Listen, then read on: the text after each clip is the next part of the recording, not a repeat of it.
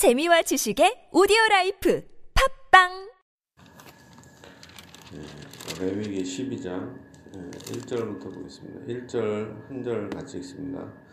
여호와께서 모세에게 말씀하여 이르시되 아멘.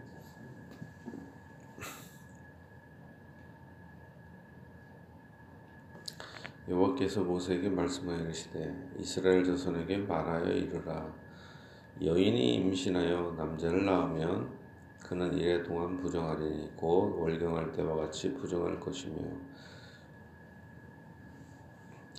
예, 오늘은 어, 아이를 낳았을 때 여자에 대한 규례에 대한 말씀입니다. 여인이 임신을 합니다. 그래서 아, 남자를 낳습니다. 남자를 낳았는데 예, 낳으면은 어떻게 됩니까? 2일 동안 7일 동안 부정합니다. 곧 월경할 때와 같이 부정하다. 음. 자, 남자를 낳았는데 축복인데 왜 더럽다 그래요? 7일 동안 부정하다, 더럽다. 이 이야기는 뭡니까? 남자든 여자든 간에 모두 다 아이들이 태어나는 것은 다 죄인들을 낳는 것이다 라는 것입니다. 아무리 언약 자손이라 하더라도 하나님 앞에서는 그 아이가 뭐야? 죄인일 뿐인 거예요. 죄인이다.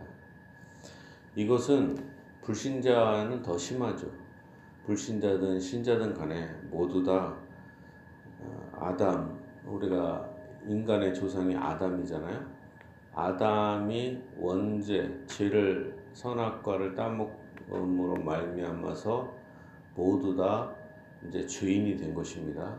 그래서 아담 이후에 태어난 아이들은 가인이든 아벨이든 누구든 모두 다 예, 부정한 깨끗이 못한 사람으로 태어나게 됩니다. 이것은 뭡니까?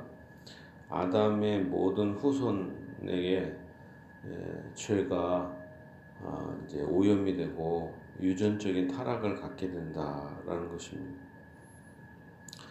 아담의 모든 후손이 이렇게 죄에 오염되어 있습니다. 다 죄를 갖고 태어나요. 그리고 유전적인 타락을 갖고 태어나게 됩니다. 근데 그럼에도 불구하고 하나님께서는 은혜를 주셔서 택한 자에게 어, 그 일반적인 모든 아이들은 다 더러, 더러운 상태에서 죄인으로 태어나서 죄인으로 살다가 죄인으로 죽고 지옥을 갑니다. 그렇지만 신자의 자녀에게는 특별한 은혜를 주십니다. 그래서 어, 이런 타락으로부터 일반적인 타락으로부터 건져 주십니다. 예, 그래서 깨끗하게 하는 방법에 대해서 나오는 거죠. 여덟째 날에는 그 아이의 포피를 벨 것이요 예, 할례를 의미하는 것입니다. 할례를 통해서 그 아이와 또한 그 부모를 깨끗하게 하는 의식을 하고 있습니다. 그 여인은 아직도 13일을 지내, 지내야 하며 사내를 깨끗하리니 또7 플러스 또한 13일입니다. 20일이죠. 산혈이 깨끗하리니 정결하게 되는 기한이 차기 전에는 성물을 만지지도 말며 성무소에 들어가지도 말 것이며 이렇게 여, 여자가 이렇게 20일 동안 이런 어떤 의식을 치르고 조심, 조심하게 하는 것은 왜 그렇습니까? 하나님의 집에도 가지 말라 이렇게 얘기하죠. 왜 그래요? 왜? 바로 여자가 또 남자도 마찬가지죠. 아, 인간은 참 이렇게 죄인이구나. 그리고 원죄에 대해서 이렇게 통회하고 회개하면서 예, 주님 앞에 돌아오도록 회개하도록 하기 위해서 이런 기간을 필요로 하는 것입니다. 아, 나도 죄인이고 이 아이도 죄인이구나. 그러면서 이 20일 동안 하나님 앞에 회개하면서 원죄에 대해서 어, 통탄하며 회개하도록 이끄시는 게 바로 이런 기간인 것입니다. 아, 사람은 모두 죄인이구나. 하나님 앞에 죄인임을 고백하면서 하나님의 은혜를 구하는 것이 바로 이 의식의 목적인 것입니다. 자, 5절입니다. 여자를 낳으면 그는 두 일해 동안 부정하리니 남자의 경우에는 7일이었는데 14일입니다. 월경할 때와 같을 것이며 산혈이 깨끗하게 되면 60일을 지나야 어, 하리라. 또 어, 두 일에 7 더하기 67일 6, 74일이죠. 72일, 72일. 아, 74일이죠. 74. 27이 14. 그 다음에 60일 더하면은 74일 동안 부정하게 됩니다. 아들이나 딸이나 정결하게 되는 기한이 차면 그 여인은 번제를 위하여 1년 된 어린 양을 가져가고 자 이제 기간은 다릅니다. 그런데 예물은 같아요. 아들이나 딸이나 정결하게 되는 기한이 차면 그 여인은 번제를 위하여 1년 된 어린 양을 가져가고 일단 번제에 대한 것은 어린 양입니다. 그다음에 속죄제. 속죄제를 위하여 집비둘기 새끼나 산비둘기를 회막문 제사장에게로 가져갈 것이요. 자, 속죄제가 있고 번제가 있는데 속죄제는 말 그대로 속죄를 위한 제사가 속죄제죠. 번제는 태우는 제사이긴 뭐 속죄도 태워요. 근데 번제 같은 경우는 하나님의 축복을 간구하는 게 번제다. 헌신의 개념이 번제의 개념, 번영을 구하는 것이 예, 번제죠. 그러니까 축복을 강구하고 헌신을 의미하는 거. 그게 바로 번제였습니다. 네, 속죄 제 다음에 드려야 된다고 보면 돼, 우리가 생각하면 되겠죠. 제사장은 그것을 여호와 앞에 드려서 그 여인을 위하여 속죄할지니 그리하면 사녀이 깨끗하리라. 자, 제사장이 그 여인에게서 그 어린 양과 비둘기를 받아갖고 예, 속죄를 합니다. 그리하면 깨끗해진다. 사녀이 깨끗하리라. 이는 아들이나 딸을 생산한 여인에게 대한 규례니라. 그러니까 결국에는 여자는 어, 여자가 아이를 낳았을 때 그 어떻게 보면 참 희한하죠. 아이를 낳은 것 자체만을 위해서도 속죄제사가 필요하다. 왜 그래요? 죄인을 낳았기 때문에. 죄인을 낳았으니까 회개해야죠. 어떻게 기쁜 일이지만 뭡니까? 남자나 여자나 죄인이기 때문에. 그런 것입니다.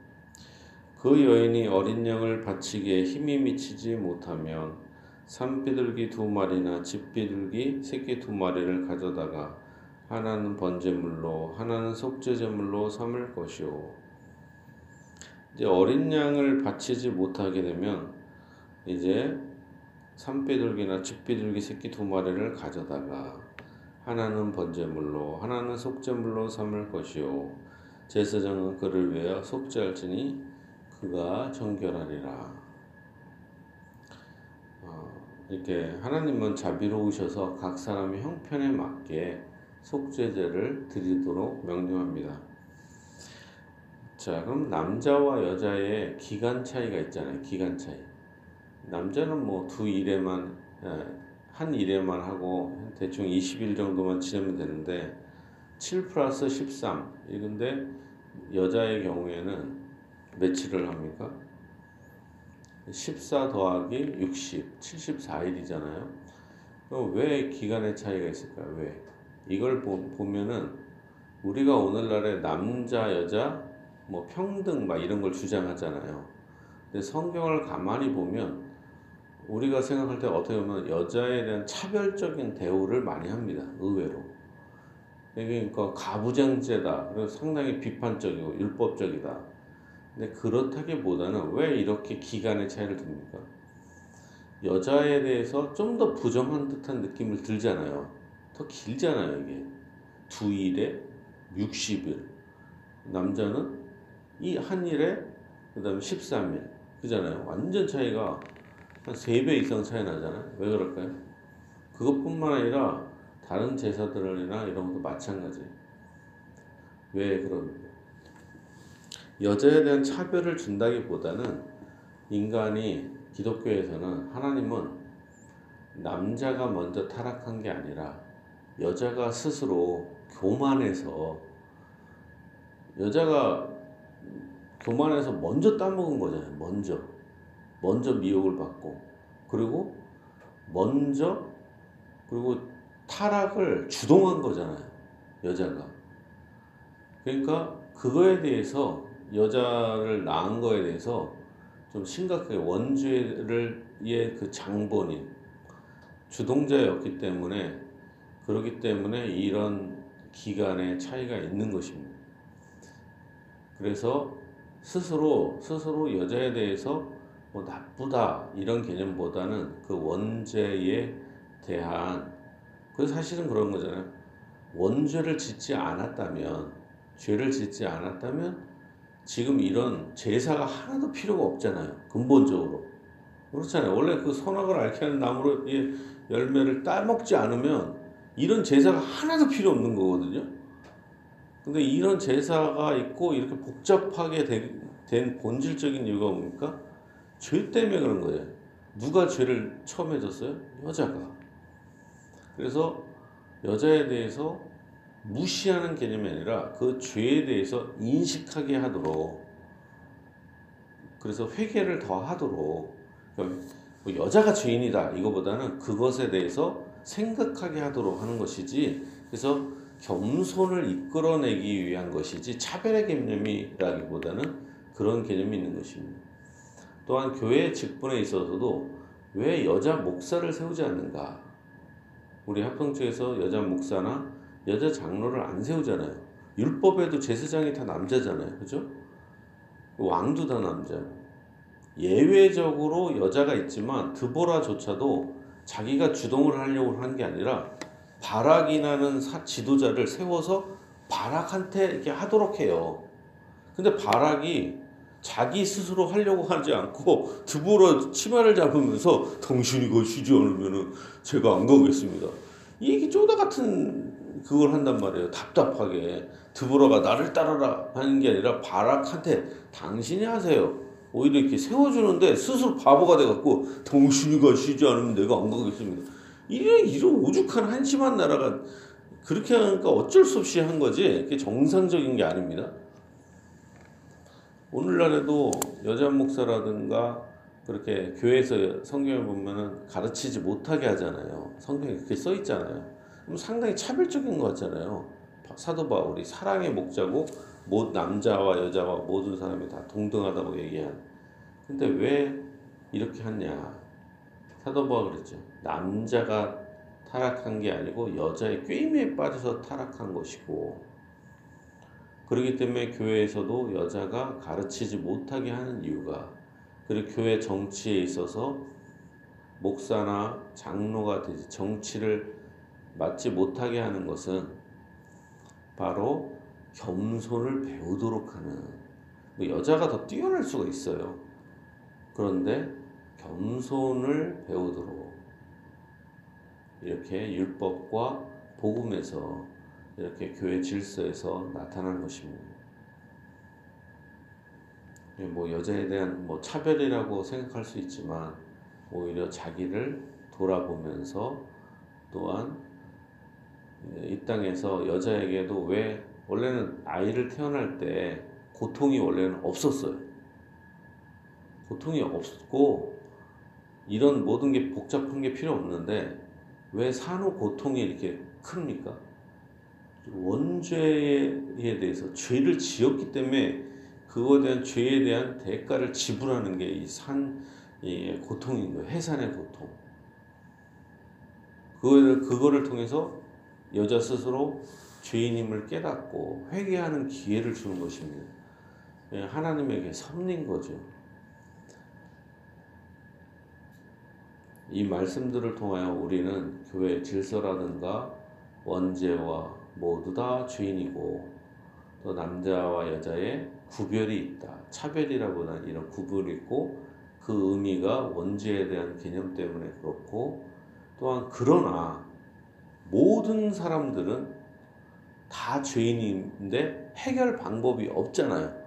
그러나 하나님은 이런 속죄하는 제사를 통하여 택한 백성들에게 죄사함의 은혜를 주신다. 어떤 남자 여자의 구별은 있지만 그러나 그들 모두를 다 용서하신다. 그 여인도 용서하시고 은혜를 베풀어 주십니다. 이제는 이제 더 이상 이런 제사가 필요 없잖아요. 예수 그리스도를 믿음으로 택한 자에게는 은혜를 주시고 복을 내려 주십니다. 그리고 또한 이렇게 남자에게는 이 할례를 행하잖아요. 난지 8일 만에 이걸 통해서 뭘 하는 거예요? 택한 백성들을 하나님께서 인을 쳐 주시고 이런 죄인인데도 불구하고 남자도 죄인이죠. 아이도 여자도 되는데 이 모든 걸 통하여 이들을 언약 백성으로 삼으시고 하나님께서 하나님의 자녀로 어, 인정해 주시는 이 의식을 행해 주신다라는 것입니다. 그래서 그들의 죄를 다 덮어 주시고 하나님의 의를 주시고 하나님의 축복을 주시는 것이 이 은혜이다라는 거죠. 그래서 이 원죄로 인해서 우리가 다 죄인 되었지만 그러나 하나님 안에서 이제는 하나님의 언약 안에 들어감으로 이제 축복을 받는 백성이 되었다. 우리가 유아세를 주는 것은 왜 그래요? 이 아이가 원죄로 태어났지만 이 할례처럼 하나님의 언약 안으로 받아들여져서 축복을 받는 하나님의 백성이 된 거죠. 이 제사 제도를 통하여 뭐예요? 하나님의 축, 저주가 다 씻어지고 하나님의 축복을 받는 이런 의식이 되는 것입니다. 우리는 이제 유아 세례 또한 믿음으로 예수 그리스도에 대한 피에 대한 믿음 이제 속죄제가 아니라 진정한 속죄제 대신 예수 그리스도의 피에 대한 믿음으로 모두 다 의롭다함을 받게 된다라는 것입니다. 그리고 아이들은 유아 세례를 통해서 하나님께서 인을 쳐 주시고 은혜를 베풀어 주시고 하나님의 언약 백성이 되게 해 주신다라는 것입니다. 진실로 이 하나님의 은혜, 죄 사함의 은혜가 여러분에게 함께 있기를 예수님 이름으로 축복합니다.